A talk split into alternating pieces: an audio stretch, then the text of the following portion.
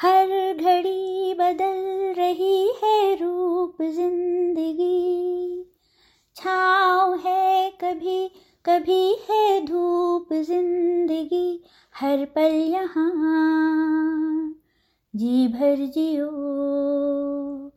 जो है समा, कल हो न हो।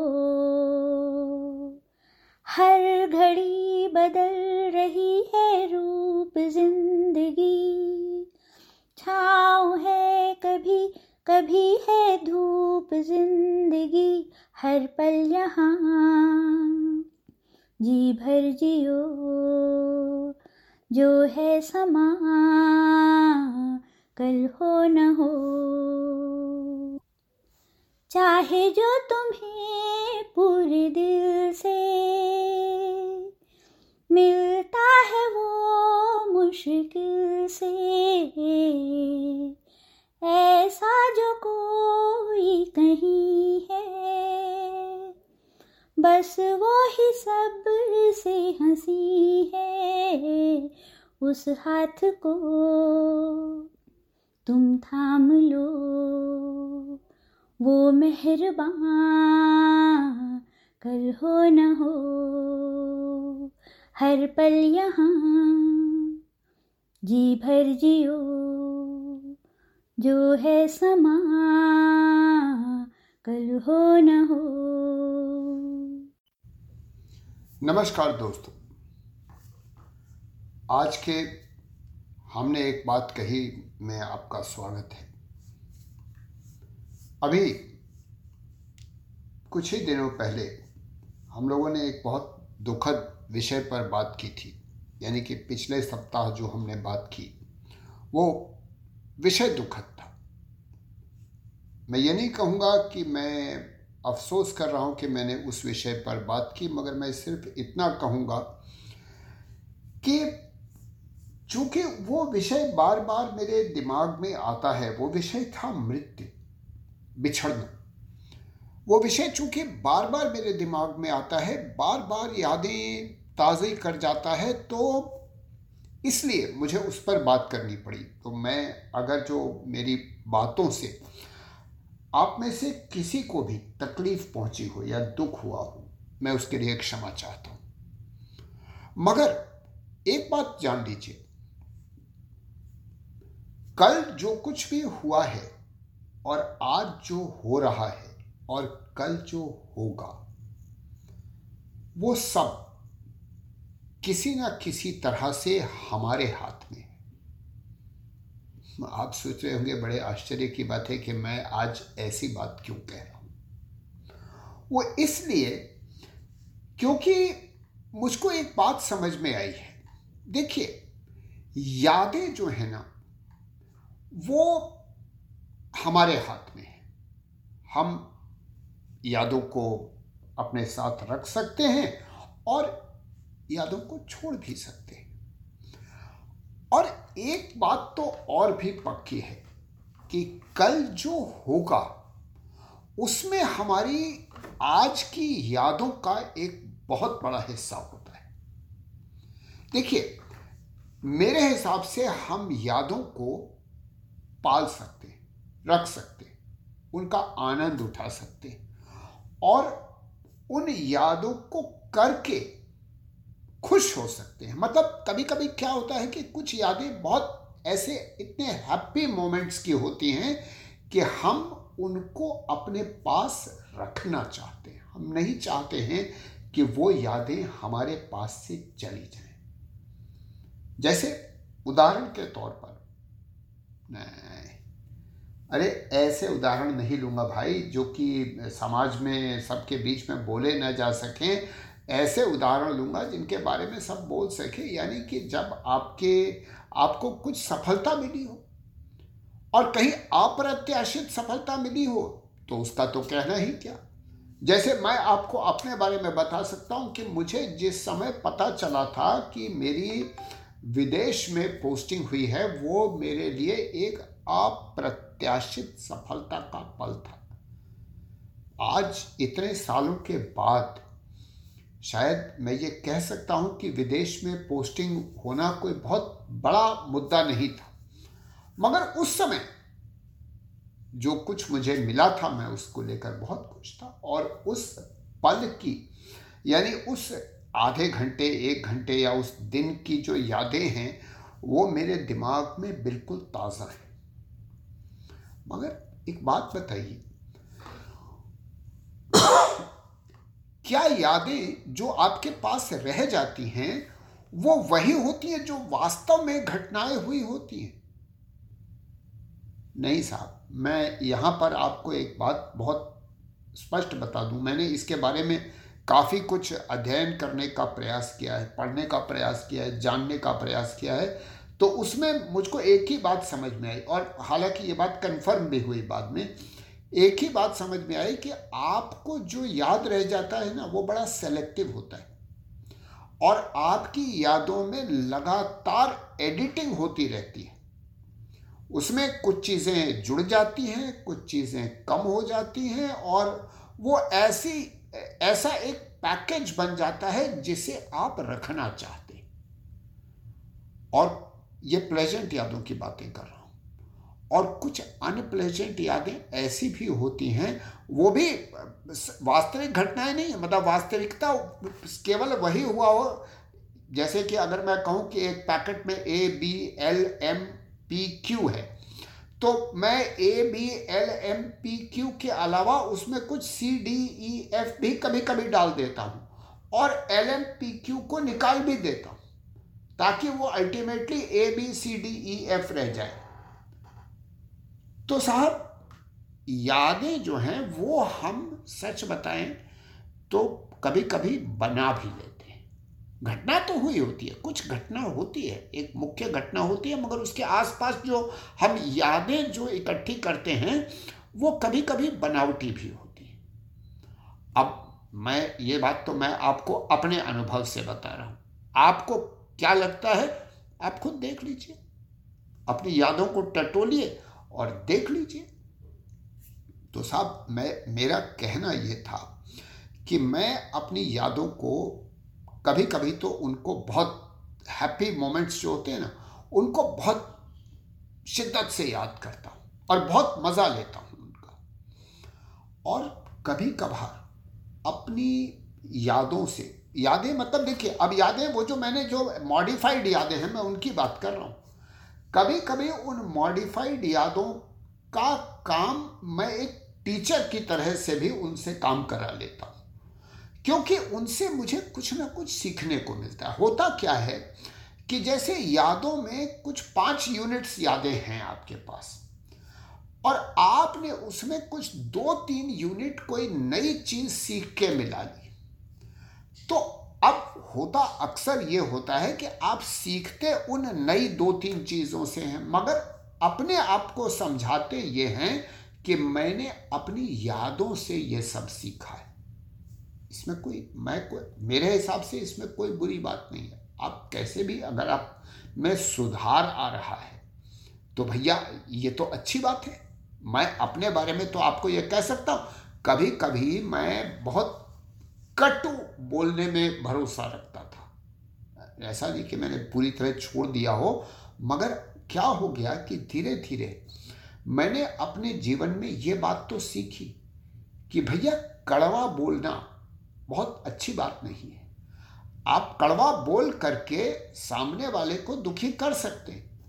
ये हो सकता है, मगर सच बात यह है कि कुछ समय के बाद आप खुद भी उतने ही दुखी होते हैं। जब आपको लगता है कि आपने सामने वाले को कितना दुखी किया तो आपके ऊपर भी उसका रिफ्लेक्टेड असर आता है। तो साहब, ये बात हो गई कि भैया यादों से कुछ सीखा जा सकता है। अच्छा यादों को साझा करना, ये भी मैंने सीखा। यादों को साझा करने का मेरे हिसाब से सबसे बढ़िया तरीका क्या है? सबसे बढ़िया तरीका है कि आप अपनी यादों को, जैसे भी आपको याद हो, किसी को बता दीजिए।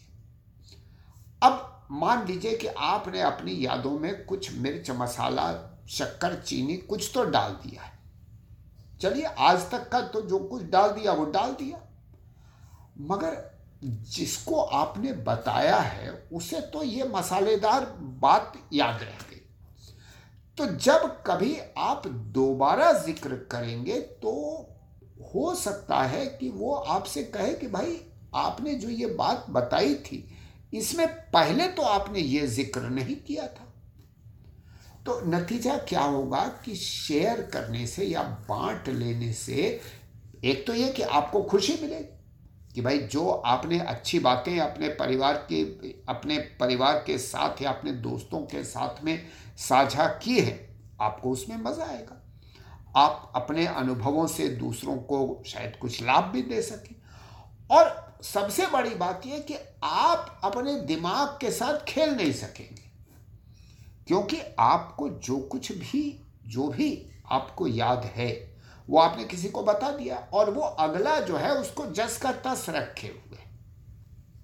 तो अगली बार अगर आप उसमें कुछ और मसाला डालेंगे तो वो आपको टोक सकता है। दूसरी, एक बात। अच्छा देखिए, एक, मैंने तो एक चीज़ जानी है कि भैया, लोग कहते हैं कि बुरी बातों को याद नहीं रखना चाहिए, मगर होता नहीं, हो नहीं पाता है। मैं कम से कम अपने बारे में तो ये कह सकता हूँ कि भैया ये जो बुरी बातें हैं, इनको नहीं याद रखें। क्योंकि कल जो आपके साथ होगा या जो होने वाला है उसमें इन बुरी यादों का एक बहुत बड़ा हिस्सा होता है। कैसे होता है? वो हिस्सा ऐसे आता है कि अगर जो मेरे मन में किसी के प्रति कोई दुर्भावना है तो साहब वो दुर्भावना एक इच्छा बन के एक विष बन के रहती है मेरे साथ। और भाई, मैं तो एक बात जानता हूँ कि आपकी जो विष है ना वो कभी ना कभी पूरी ज़रूर होती है। वक्त लग सकता है, बेवक्त हो सकती है, मगर होती ज़रूर है। तो यार, अगर ये बुरी यादें निकाल दी जाए तो कैसा रहेगा?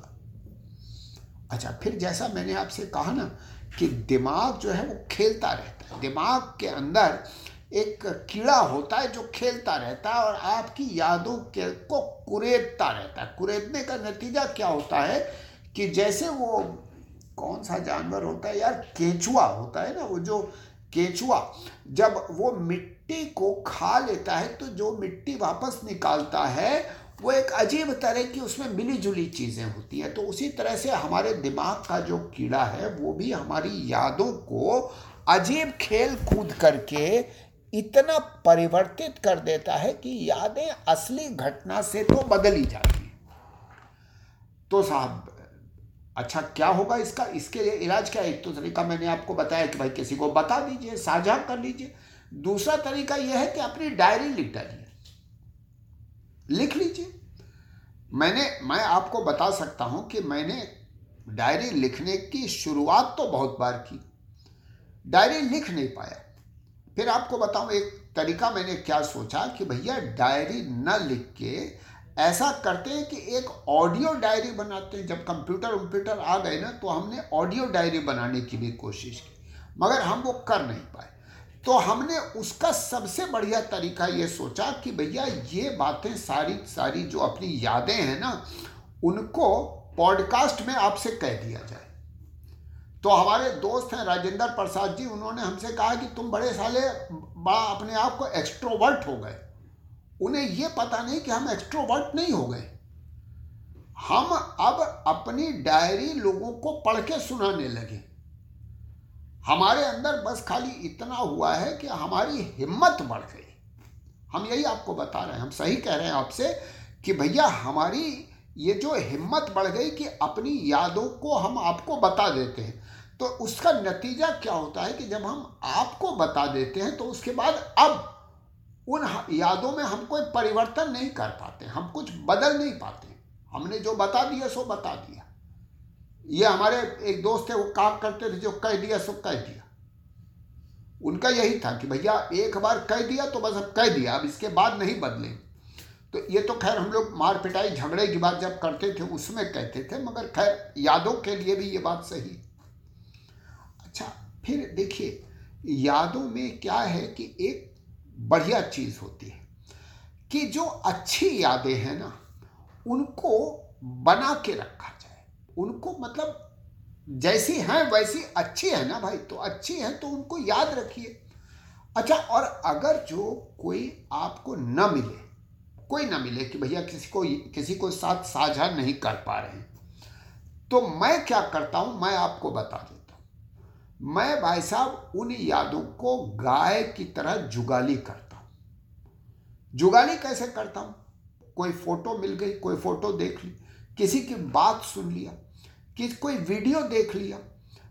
वीडियो, अरे यार, पुरानी घटनाओं का वीडियो कहाँ से ले आएँगे? पुरानी घटनाओं का वीडियो नहीं कोई ऐसा चलता फिरता वीडियो आपने देख लिया और उसमें पता चला कहीं से आप अपने आप को उसमें हीरो की जगह लगा पाए या कहीं विलेन की जगह लगा पाए तो उसको लगा के आपको याद आ जाए, याद आने लगती। मैं क्या करता हूँ, वीडियो को पॉज कर देता हूँ। पॉज करने का मतलब ये कि अगर आपको रोकते बने, रोक लीजिए। अगर आजू बाजू में जो लोग बैठे हैं, वो न रोकने दे तो आप वहाँ से उठ के चले जाइए।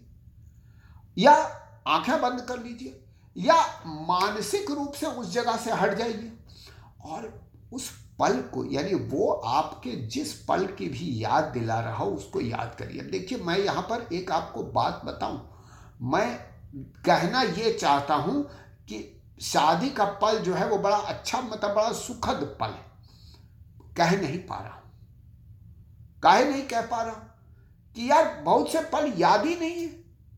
तो अगर याद नहीं है तो अब क्या करें? बनावटी यादें ले आए क्या? अब आप कहेंगे, साहब, ये क्या बात हुई कि अपनी शादी का पल भी आपको याद नहीं? हाँ भाई, इसलिए नहीं याद है कि उसमें घालमेल बहुत हो गया है। घालमेल इसलिए हो गया कि हम उसको अकेले बैठ के याद नहीं कर पाए। तो अब उसमें क्या होता है कि आप याद करते हैं भाई, जयमाल हो रही थी। तो भैया आपकी जयमाल हो रही थी, आपने उसमें कुछ सोचा, कुछ याद किया? और पता चला उसमें आपके किसी दोस्त ने कहा कि अरे जब तुम्हारी जयमाल हो रही थी तो हमने ये गाना गाया था। अब पता चला कि आपने अपनी यादों में उस गाने को भी शामिल कर लिया। या पत्नी ने बताया कि हमने खाना नहीं खाया था। हमारी पत्नी ने हमको सचमुच पे ये बताया, बोले, जिस दिन शादी हुई थी, उस दिन खाना नहीं खाया, जब जयमाल हो थी तो हमें चक्कर आ रहा था। हमने कहा, यार, ये लो, ये देखो। तो अब हमें ये भी हमारी यादों में जुड़ गया। कि साहब, जयमाल हो रही थी, हमारी पत्नी ने खाना नहीं खाया था, वो भूखी थी, उसको चक्कर आ रहे थे, दोस्त गाना गा रहे थे। हमें नहीं मालूम, हमें हमें नहीं याद था कि गाना गा रहे थे कि नहीं, पत्नी ने खाना खाया। मगर वो सारी कुछ बातें जो थी, वो आपकी यादों में घुसा दी गई। तो अब देखिए, हम क्या कहते हैं कि भाई, याद करिए, अच्छी बातों को याद करिए।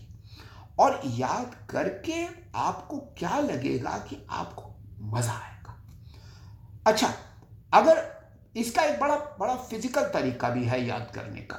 अरे यार फ़ोटो लगा लीजिए घर में। आजकल लोग बाग बोलते हैं, साहब फ़ोटो लगाने फ़ैशन नहीं है। अरे भैया, काहे का फ़ैशन यार? घर आपका है।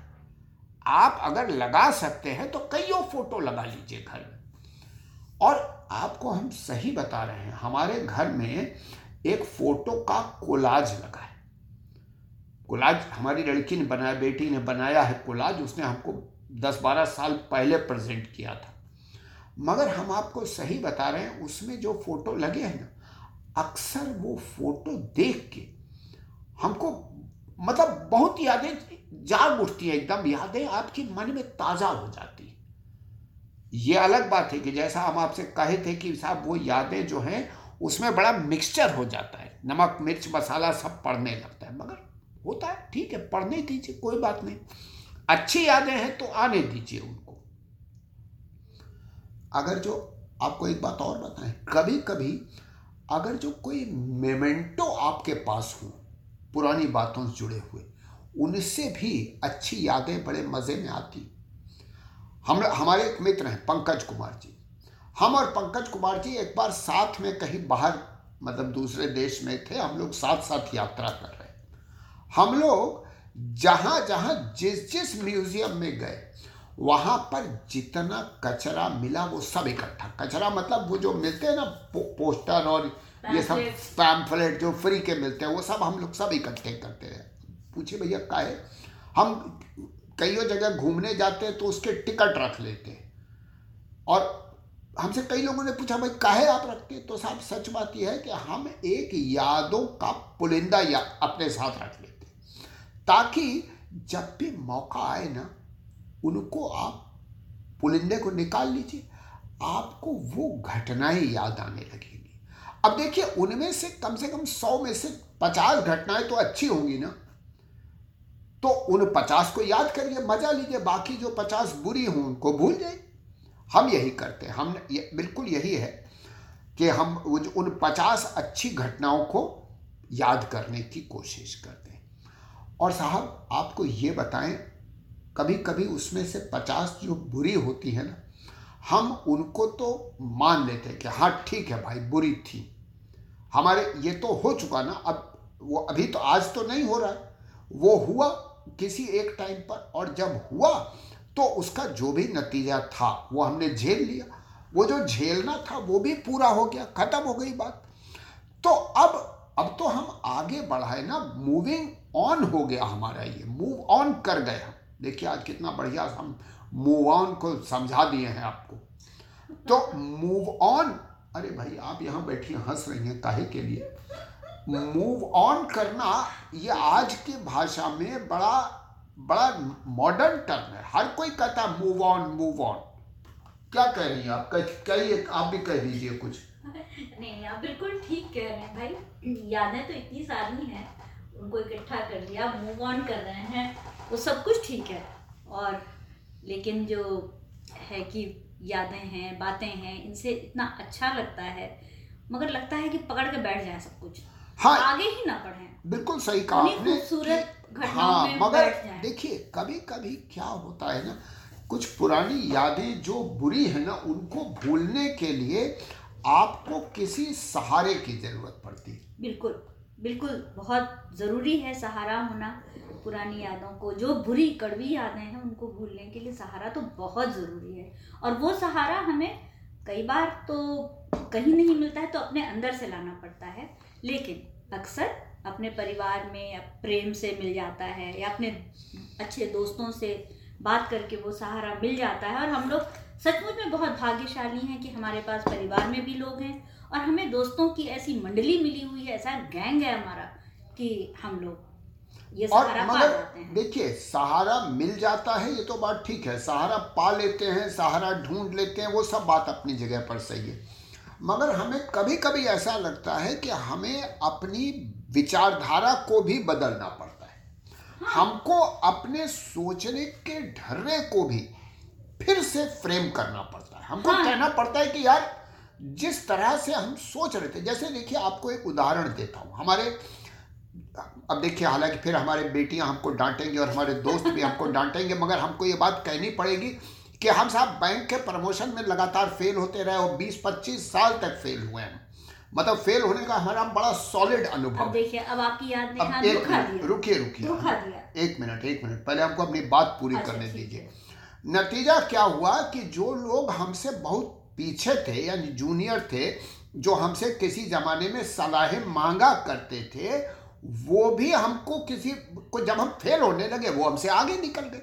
जब वो आगे निकल गए तो डेफिनेटली भाई वो सफल की श्रेणी में आ गए। तो क्या हो गया कि वो हमको सलाह देने लगे? अब हमें बड़ा ही गुस्सा आता था कि यार, कल तक ये लौंडा जिसे हम समझाते थे, आज ये हमें समझा रहा है। मगर हमने अपने इस थिंकिंग को रीफ्रेम किया।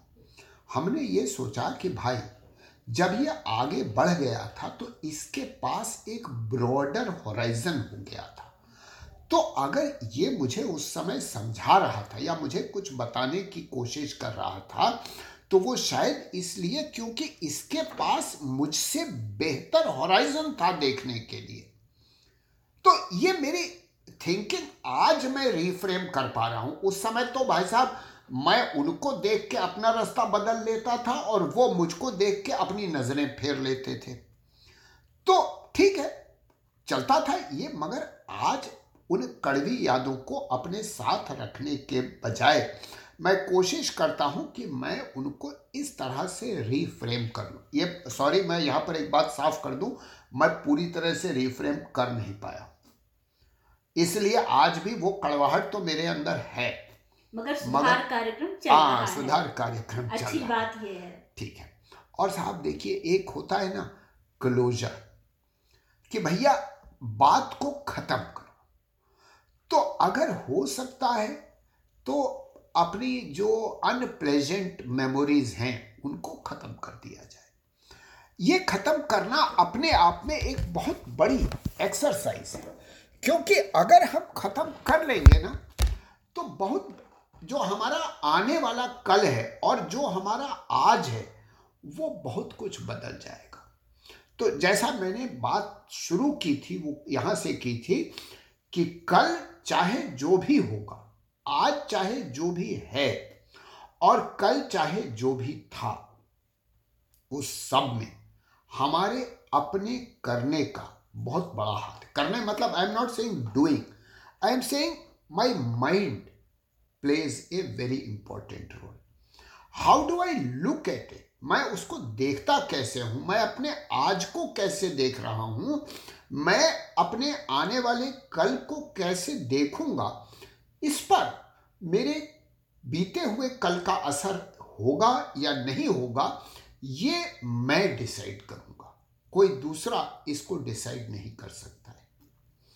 इसी के साथ मैं आज का, आज की बात बंद करता हूँ और एक बात आपसे मैं बार बार कहता रहा हूँ। मैंने बीच में कहना बंद कर दिया था, मगर अभी फिर चूँकि कुछ घटनाएँ ऐसी हुई जहाँ पर मुझे ऐसा सोचने का मौका आया तो मैं फिर से आपसे कह रहा हूँ, भाई, बातें करते रहिए। अगर बातें करना बंद कर देंगे तो सब कुछ बंद हो जाएगा। इसलिए बातें करते रहिए, मुझसे करिए, या अपने आसपास जो दोस्त हैं उनसे करिए। तो फिर मिलेंगे आपसे अगले हफ़्ते।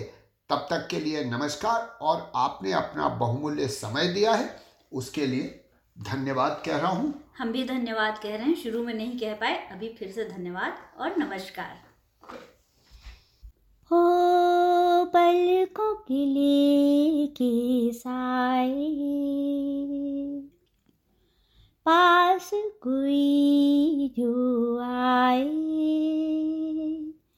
लाख संभालो, पागल दिल को दिल धड़के ही जाए, पर सोच लो, इस पल है जो वो दासता,